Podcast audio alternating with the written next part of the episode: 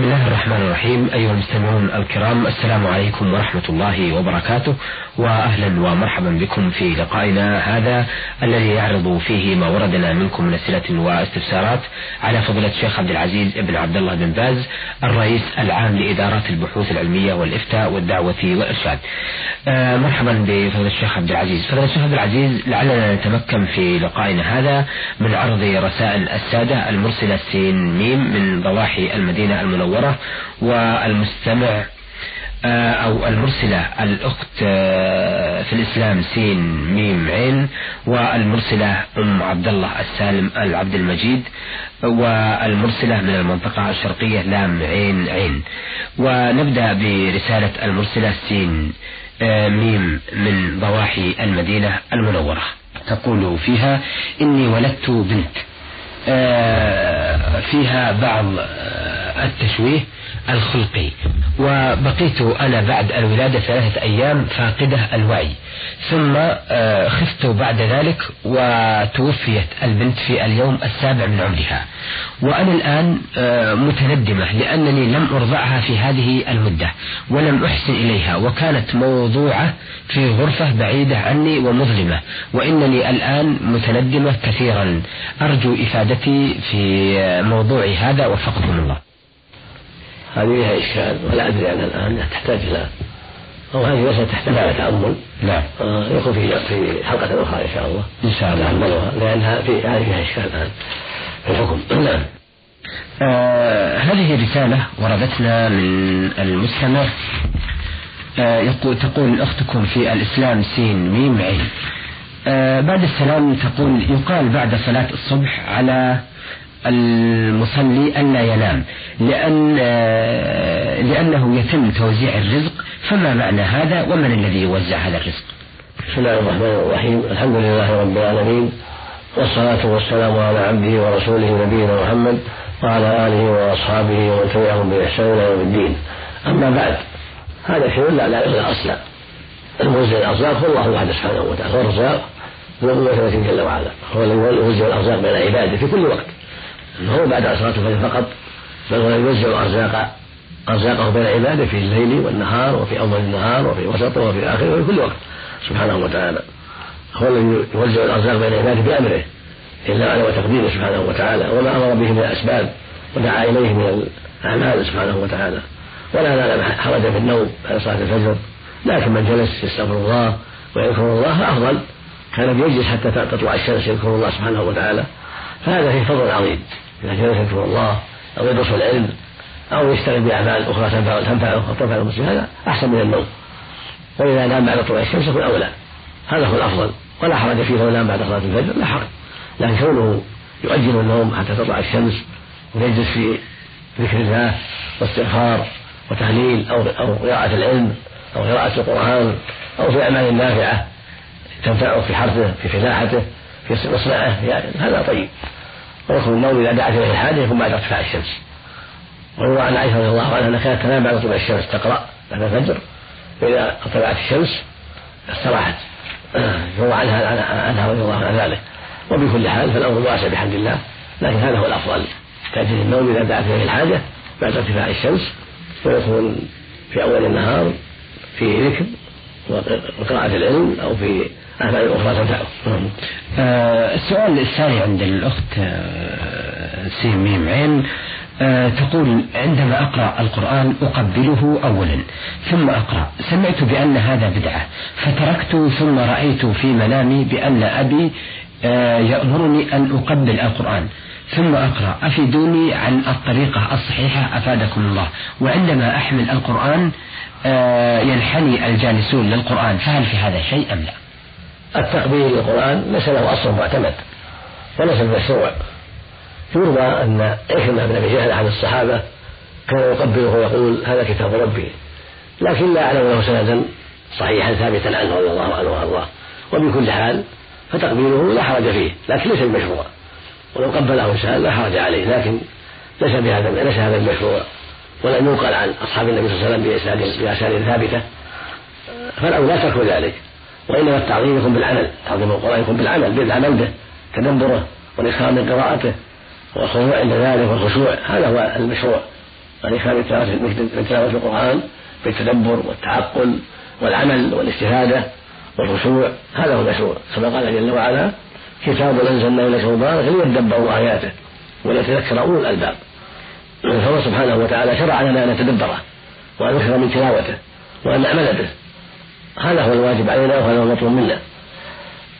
وأما الانحناء عند القرآن فايضا هذا لا أصل له. نعم. وإن كان تعظيما لله عز وجل لأن القرآن كلام الله لكن هذا لا أصل له. ولم يفعله خير هذه الأمة وأفضلها هم الصحابة رضي الله عنهم وأرضاهم والخير كله في اتباع سلفنا الصالح لاصحاب النبي صلى الله عليه وسلم ومن تبعهم بإحسان. فلا ينحنى هذا ولا يقبل هذا هو الأصل. لكن لو قبله الإنسان فلا حرج عليه إلا أنه غير مشروع. أما الانحناء فهو مكروه لا ينبغي. ولا يفعل ولا أصل له. نعم. وهذا قد يفضي إلى الانحناء للملوك والكبراء هذا منكر لا يجوز لأنه نوع من الركوع الركوع لا يجوز إلا لله وحده سبحانه وتعالى عبادة فلا ينحني لأحد لاحد نعم. آه أيضا تقول هل يجوز آه إهداء تلاوة القرآن لأحد ميت أو لأحد حي حيث أقول اللهم اجعل هذه التلاوة لفلان. أما إهداء القرآن وتثويبه لزيد وعمر هذا في خلاف العلماء. كثير من العلم يقول لا بأس به أن يقرأ أو يزود لأبيه أو أمه أو زيد أو عمر من أحياء أو أموات كما كما يدعو له يدعو لغيره كما يصدق على غيره.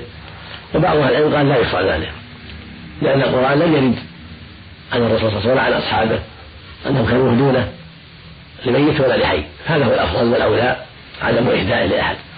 سيقرأ لنفسه يتلو لنفسه يطلب الأجر في قراءته ولا يهدي ثوابه لأحد من الناس. وإذا أراد أن يهدي يصدق.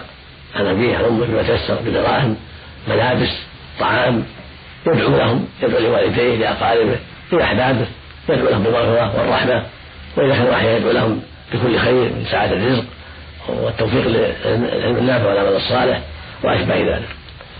نعم. آه، أيضا لديها سؤال أخير تقول هل يجوز آه، النذر بهذا القول؟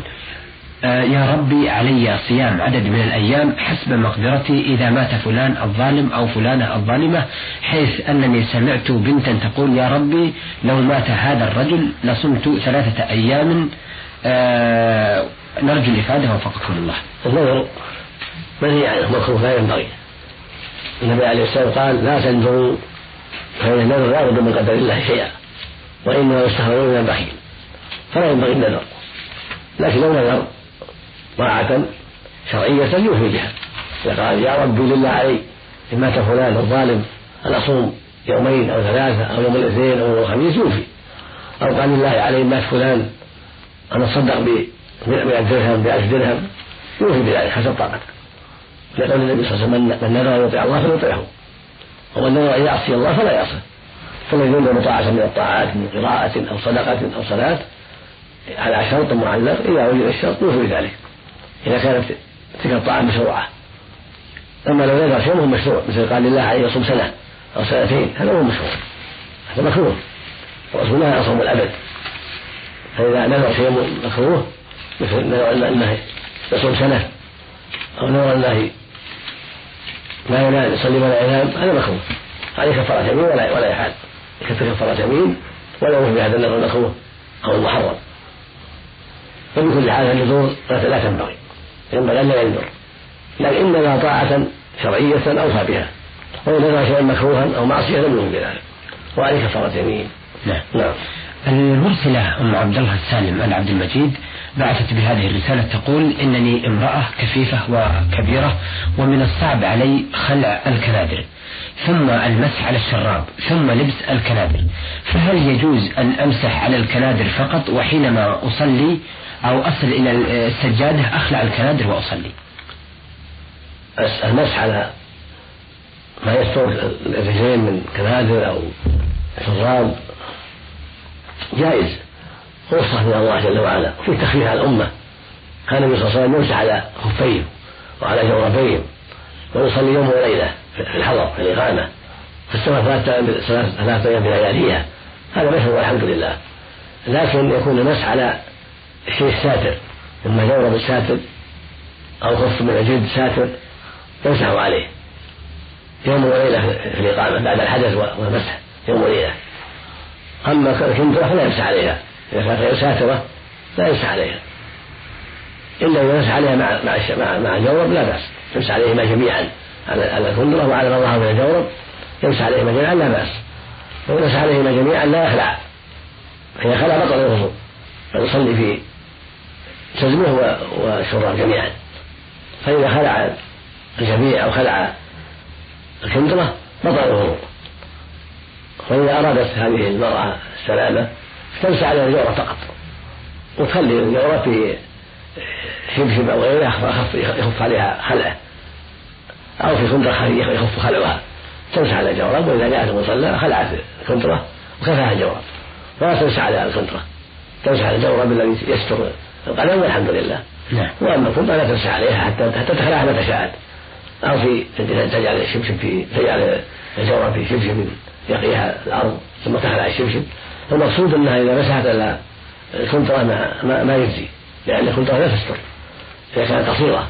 أما إذا كانت الكندرة واسعة تستر القدم كلها مع الكعبين تمسح على الكندرة ومتى مسحت عليها فلا تخلعها إلا بعد الصلاة. تصلي أول.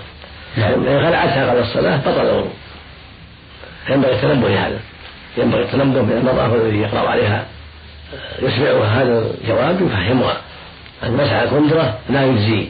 إذا كانت قاصرة ما تستر في الكعبين. وإذا خلعتها بطل وضوءها الذي ينبغي لها أن تمسح الجورب وتكتفي به. والكندرة تخلعها متى شاءت نعم. إذا الذي فهمنا يا فضيلة الشيخ أنه إذا كان على المسلم آه، شراب وكندرة ومسح على الشراب والكندرة أنه لا يخلع الكندرة. إلا إلا إذا أراد إبطال الوضوء. نعم. وأما إذا أراد يصلي فيهما فيلقيهما حتى يصلي. نعم. آه سؤالها الآخر تقول أنا أحفظ ولله الحمد خمس أو خمسة أو ستة أجزاء من القرآن الكريم ولكنني أنسى بعض الكلمات والجمل في بعض السور فهل يجوز لي أن أقرأ في صلاتي ما أعرف وأترك الذي لا أعرفه؟ أفتوني جزاكم الله عني خير علما أنني أتجاوز هذا الذي لا أعرف وأقرأ الذي بعده. لا لا بأس إن شاء الله. تقرأ ما حفظت فلا بأس. بعد الفاتحة. نعم. المهم الفاتحة هي الركن. والباقي لا في السنة تقرأ ما تيسر من الآيات التي عندها ولو طمرت بعض الآيات الأخرى جمحت عنها وتركتها لأنها ما تحفظها لا بأس. نعم. لكن المهم الفاتحة لابد من الفاتحة. لأنها ركن الصلاة. وما زاد عليها مستحب. من آية أو سورة فالأمر فيه واسع. نعم. أيضا تقول هل يجوز لي أن أفرق تسبيحي على من أحب من موتاي مع العلم بأن ذلك التسبيح تسبيح النافلة وبالسبحة؟ أفتوني جزاكم الله عني وعن المسلمين كل خير. تسبيحها يكون لها أفضل. تسبيحها وقراءتها تكون لها أفضل. ولا توزع على أحد. تسبح وتهلل وتقرأ لنفسها. والأفضل بالأصابع. هذا الأفضل. نعم. بأصابعها. ولو غلطت الله يحفظه. ويبقيها ويدخله لها. سبحانه وتعالى. فالأفضل بالأصابع كما كان النبي يسبح بالأصابع عليه الصلاة والسلام. هذا هو الأفضل. لكن بعد كل صلاة ثلاث ثانية تسبيحة ثلاث ثانية تحميدة ثلاث ثانية تكبيرة. ثم تقول لا إله إلا الله وحده لا شريك له له الملك وله الحمد على كل شيء. بعد كل صلاة تعدها. عشرة وعشرة وعشرة وثلاث. سبحان الله والحمد لله والله أكبر. ثلاث مرات بالأصابع كلها. ثم ثلاث مرات بثلاث أصابع. هذه تسعة وتسعين. ثم تقول ثمانية لا إله إلا الله وحده لا شريك له له الملك وله الحمد على كل شيء سنة بعد كل صلاة. وإن شاءت قال سبحان الله والحمد لله ولا إله إلا الله خمس وعشرين مرة بعد كل صلاة. هذا نوع وهذا نوع. كله طيب. بأصابعها. والرجل كذلك بأصابعه. وباليمنى أفضل. باليد اليمنى أفضل. ويسبح بالجميع فلا بأس. نعم. آه الرسالة التي بين يدينا وهي الرسالة الأخيرة في لقائنا هذا وردتنا من المرسلة من المنطقة الشرقية لام عين عين. آه تقول في رسالتها أطلب من فضلة الشيخ الإجابة على السؤال التالي. تقول عندي أب له زوجة قبل أمي أرضعت ولد وهو الآن يبلغ الخمسين من العمر وأنا الآن أكشف عنه. وقد سمعت من الناس أنه يجب أن ألبس حجاب لأغطي وجهي عنه وأنا الآن محتارة ولا أدري هل أكشف عنه أم لا مع العلم. تقول آه، عندي أب له زوجة قبل أمي. أرضعت ولد وهو الآن يبلغ الخمسين من العمر وأنا الآن أكشف عنه. وقد سمعت من الناس أنه يجب أن ألبس حجاب لأغطي وجهي عن هذا الرجل وأنا الآن محتارة لا أدري. هل أكشف عنه أم لا؟ مع العلم أني لا أعرف كم عدد الرضعات التي آه، رضعها. أفيدوني. جزاكم الله عني خير الجزاء. إذا كانت زوجة أبيك السابق أرضعته خمس رضعات فإنه يكون أخا لك ولجميع أولاد أبيك. أخا من الأب بالرضاعة فلك أن تكشفين وجهك كسائر المحارم. أما إذا كان الرضاع في شك وليس عندكم من يعلم الرضاع هل هو خمس أو أقل أو أكثر فلا تكشفي له. ولا تعتبريه محرما. لأن الرضاع المحرم لا بد يكون خمس رضاعات فأكثر في الحولين. فإذا ثبت بشهادة امرأة ثقة أو رجل ثقة أن هذا الرجل رضع من زوجة أبيك خمس رضاعات حال كونه طفلا في الحولين أو أكثر من خمس هذا أخوكم تكشفي له كسائر المحارم محرم لك. أما إذا كان في هذا شك وليس عندكم من يعرف يحفظ هذا. ولا يدرى هل وضع خمسا أو أقل أو أكثر فهذا لا لا يكون محرما ولا يكون أخا لك وعليك أن تحتجبي عنه كسائر الناس. نعم. شكرا أثابكم الله. أيها المستمعون الكرام إلى هنا نأتي إلى نهاية لقائنا هذا الذي عرضنا فيه ما وردنا منكم من أسئلة واستفسارات على فضيلة الشيخ عبد العزيز ابن عبد الله بن باز الرئيس العام لإدارات البحوث العلمية والإفتاء والدعوة والإرشاد. أه وقد تمكنا من عرض رسائل السادة. المرسلة سين ميم آه، من ضواحي المدينة المنورة وقد أرجع فضيلة الشيخ الإجابة على سؤالها إلى حلقة قادمة. ورسالة المرسلة الأخت في الإسلام سين ميم عين وبعثت بعدة أسئلة والمرسلة أم عبد الله السالم العبد المجيد. والمرسلة من المنطقة الشرقية لام عين عين وتسأل عن رضاعة.